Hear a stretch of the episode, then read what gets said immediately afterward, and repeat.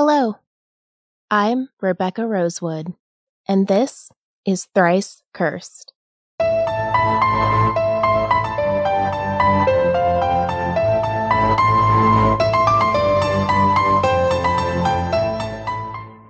Warning Thrice Cursed is a true crime and paranormal podcast.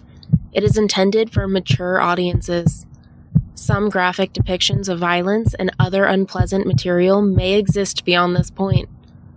For more specific content warnings, please reference the episode notes. Last week, you heard about the unsolved murder of Betsy Aardsma. For those of you that aren't a fan of listening to Unsolved because of lack of closure or anxiety or any of that other fun stuff, Imagine how the families feel.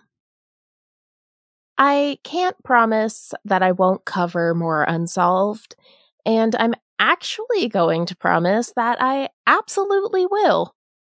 However, today, rest assured, I'm covering something solved. If you like hearing about gruesome murders and maybe a little bit of history, prepare your ears because this is about to be a little of both. On September 7, 1940, 300 German bombers raided London in what would be the first of 57 consecutive nights of bombing. These bombings would be known as Blitzkrieg, or the Blitz, and would continue until May of 1941. These bombings killed approximately 43,000 British civilians and wounded another 139,000. Because these bombings occurred at night, Strict blackout restrictions were imposed by the government. Windows were covered and oftentimes painted black. Streetlights were dimmed and car headlights were covered or painted to where only small slivers of light would illuminate the road ahead. Living in California, I can't even imagine people trying to drive in those conditions. People can barely drive with things fully illuminated here. Those who violated the blackout laws would not only be heavily fined, but also risked exposing their city to even more of these bomb strikes. While many came together during World War II, others were more focused on pulling people apart. In some cases, literally. Many people would use the cover of darkness to commit crimes, including someone who would eventually be known as the Blackout Ripper. Just 54 years after Jack the Ripper terrorized London, Another spree killer loomed in the shadows. On the morning of Sunday, February 9th, 1942, Chief Superintendent Frederick Cherrill, known as Fingerprint Man, was called to the scene of a murder.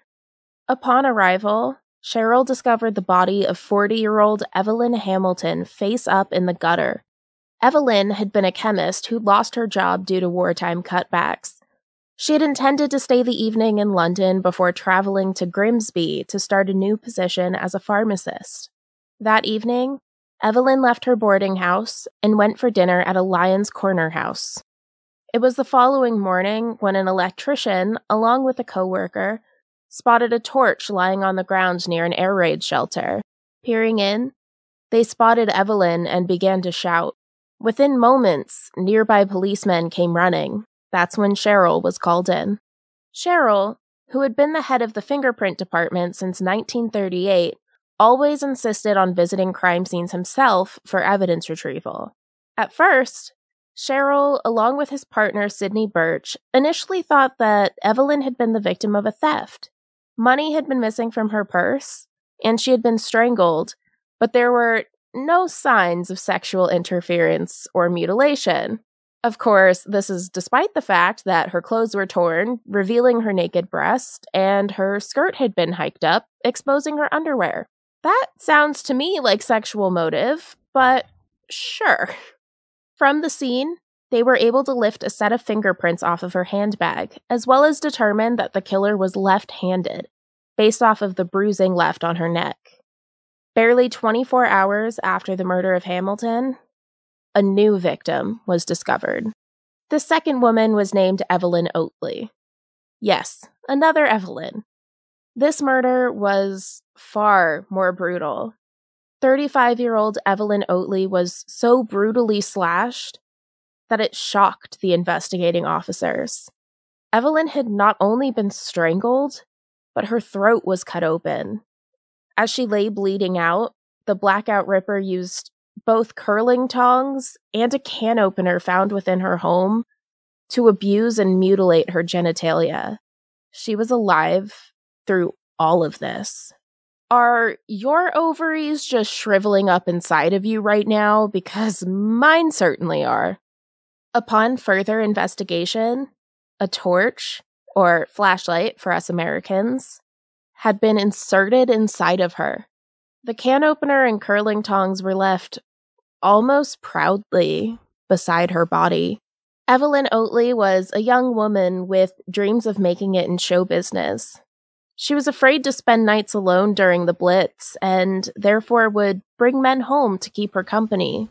Just before her brutal murder, Oatley had taken to pairing up with older men. She figured she would be less likely to encounter aggressive or violent partners that way. Unfortunately, despite not being within this older age range, the Blackout Ripper was able to charm his way into her good graces and into her home. Cherrill was the investigator called to this crime scene as well. He was able to pull one lone fingerprint from one of the instruments used, and from that, was able to tie this murder to that of Evelyn Hamilton. Unfortunately, there were no matches in the current database to identify their psychopath. Within just 24 hours, the Blackout Ripper struck once again. On Tuesday, February 10th, victim number three was found. Margaret Florence Lowe was said to be a conservative and refined woman. She had turned to sex work to help pay her daughter's boarding school fees. Fellow sex workers had actually nicknamed her the Lady because of the classy way in which she dressed and carried herself. The 43 year old widow would also suffer a terrible fate at the hands of this Ripper. Friends of Lowe became concerned when she wasn't at her flat that Tuesday. Chief Cherrill was called once more. The scene he was met with was no less unsightly than the one from the night prior. Margaret Florence Lowe had been strangled with a silk stocking or scarf, in addition to suffering deep cuts to her thigh. Her abdomen had been entirely ripped open, exposing her intestines and internal organs. Just like with Oatley, his tools of torture were both found and left at the scene. This time, though, the knife and razor were left lying on top of her body, and inside of her, a candlestick had been inserted. Fingerprints matching the first two crime scenes were pulled from the candlestick. On Wednesday, February 11th, the Blackout Ripper's fourth victim was found. Doris Jouannet, also known as Doris Robson, was murdered in her flat that she had shared with her husband. Doris had been described as a bored housewife which fucking rude, who may have turned to casual sex for fun and money. She too had been strangled with a scarf and her naked body mutilated, similar to Oatley and Lowe. The press became aware of the murder spree at this point, and as they do, published the story of the man now dubbed the Blackout Ripper. As expected, this created almost a panic amongst women in the area, as if being terrified you would be bombed in the middle of the night wasn't enough, now they had to worry about some psychotic murderer on the loose. This fear was particularly prevalent among women who had to work and commute alone at night in London. Interestingly enough, there would be no attack on February 12th.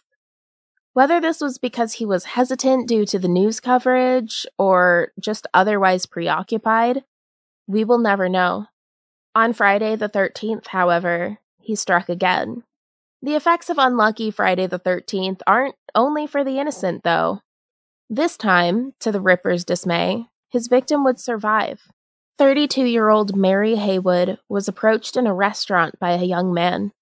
He had seemed charming enough, but when he propositioned her for sex, he was rejected. Despite this, she accompanied him into the blacked out streets. At this point, the man grabbed Haywood by the neck, pushed her into a dark doorway, and tried to shove his hand up her skirt. As she struggled to fight him off, she began to lose consciousness.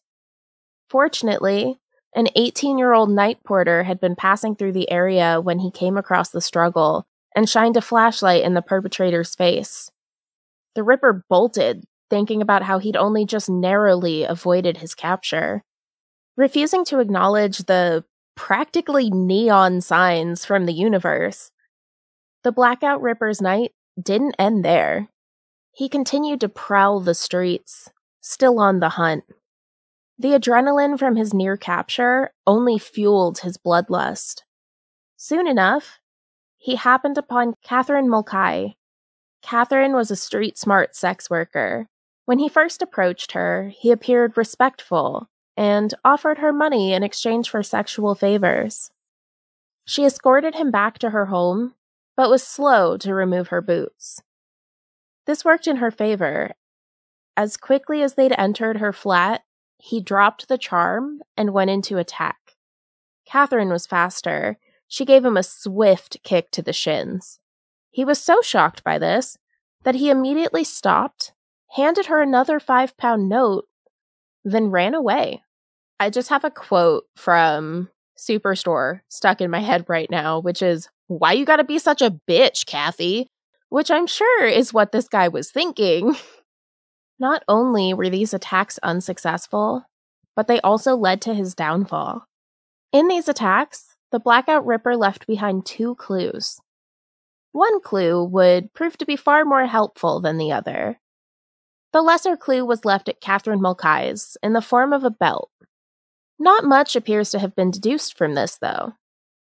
The clue that ultimately led to his downfall was left in the darkened doorway with Mary Haywood, the man behind these brutal attacks was in possession of a Royal Air Force, or RAF, issued respirator. Now, there's a huge military force in London right now, obviously. Surely there are a ton of these things floating around the area, so it shouldn't be such a big deal, right? Wrong. Wrong. Hey, cursed ones. Since you're listening to my podcast, I can only assume that, like me, you're into the dark and spooky sides of life that most people tend to stay away from. If that's the case, you'll love the new partnership I'm a part of. I've partnered with Melodramatic Fine Art to bring you a beautiful set of five spooky looking postcards. Personally, I'm framing and hanging mine, they're so cool. I'm not sending them to anybody, they're mine. Each postcard is 5 by 7 inches has a matte finish, and features photographs of eerie, spooky shit that I just cannot get enough of.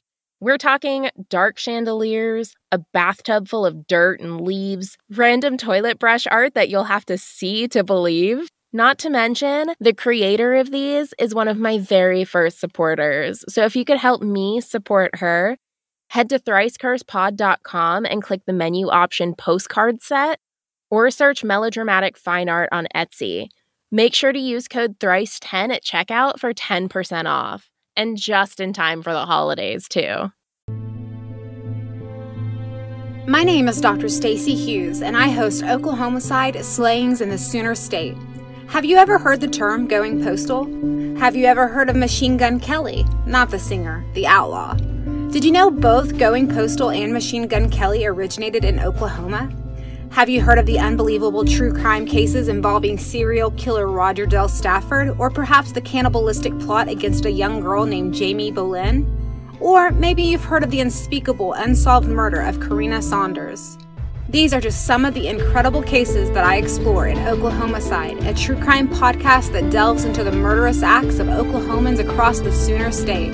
Don't miss new episodes every Wednesday on Spreaker, Apple Podcast, Spotify, Stitcher, iHeartRadio, or wherever you listen to your podcast. Remember, if you don't know them, you don't owe them. Stay safe and protect yourself. Unfortunately for the Ripper, all RAF issued gear had serial numbers inscribed on it, and those numbers were logged and tracked. Despite not being convinced that this attack was anything more than a run of the mill assault, they reached out to the RAF to track the number. This number, led to 28 year old Gordon Frederick Cummins. Gordon Cummins had only one way to defend himself, which was to disprove the fingerprint evidence, which he obviously could not do. And of course, fingerprints from inside the respirator matched those taken from the other crime scenes. One news article on Cummins read In the mental makeup of Gordon Frederick Cummins, 28 year old married air cadet sentenced to death at the Old Bailey yesterday for murdering a woman. There were three personalities. Number one was his normal life in the RAF, a very intellectual type of airman. Number two was the vain young man known to his friends as the Duke or the Count, who posed as the Honorable Gordon Cummins, acquired affected speech, and boasted of his conquests with women. Number three was the murderer. So, who was Gordon Cummins? As far as I could find, his childhood was rather uneventful. His father was a civil servant and his mother a housewife. As a kid, he was put through private school, though his performance wasn't notable. As The Sims 4 would say, no need to make room on the refrigerator door. His work is merely satisfactory. He then attended Northampton College of Technology, where he earned his diploma in chemistry. At 18, he relocated to Newcastle, where he got a job as an industrial chemist. He was quickly let go after only five months. His next job also let him go due to poor time management. After this, he would bounce from job to job. In October of 1934, he relocated to London working another menial job. During his adult life, Cummins developed the desire to be a part of the aristocracy. He would constantly visit high end clubs and hotels that were well beyond his means. To anyone who would listen, especially acquaintances, he would claim to be the illegitimate son of someone of noble rank. Which is funny to me because he certainly was a fucking bastard. He also claimed that this individual gave him an allowance. In order to keep up with this lie, he would both steal and embezzle. In 1935, he volunteered to join the Royal Air Force. He was considered ambitious, but was not well liked among fellow servicemen. They found him to be boastful and arrogant. Gasp! Not our Gordon. His claims of nobility earned him the nickname the Duke and the Count. Cummins married a woman named Marjorie Stevens in 1936. I was almost expecting an Evelyn, but no go. Aside from the fact that she had been the secretary of a West End theater producer, I was unable to find much else about her. That includes her opinion of this whole mess. Not for lack of trying. The two never had any children. Despite his criminal activity, prior to the brutal slayings, Cummins had no record and no known history of violence. At the trial, Catherine Mulcahy was unable to positively identify her attacker, but Margaret Hayward was able to do so easily. Cummins, unsurprisingly, continued to protest that it couldn't have been him and that someone else must have gotten a hold of his gas mask and belt. He stated that they had been missing from his kit. Real convenient excuse there, pal. Where's the incident report? Surprise, there wasn't one. While time logs with the RAF indicated Cummins had been present at the base before midnight, every night the, any attack occurred, fellow airmen admitted that it was very common for them to falsely vouch for each other's return to base. It was also discovered that on the nights in question, both Cummins and another airman had left the base using a fire escape. Okay, so at this point, maybe it's possible that this other unnamed airman took off with Cummins' mask and belt. Possible? Sure. Factual? Not in the slightest.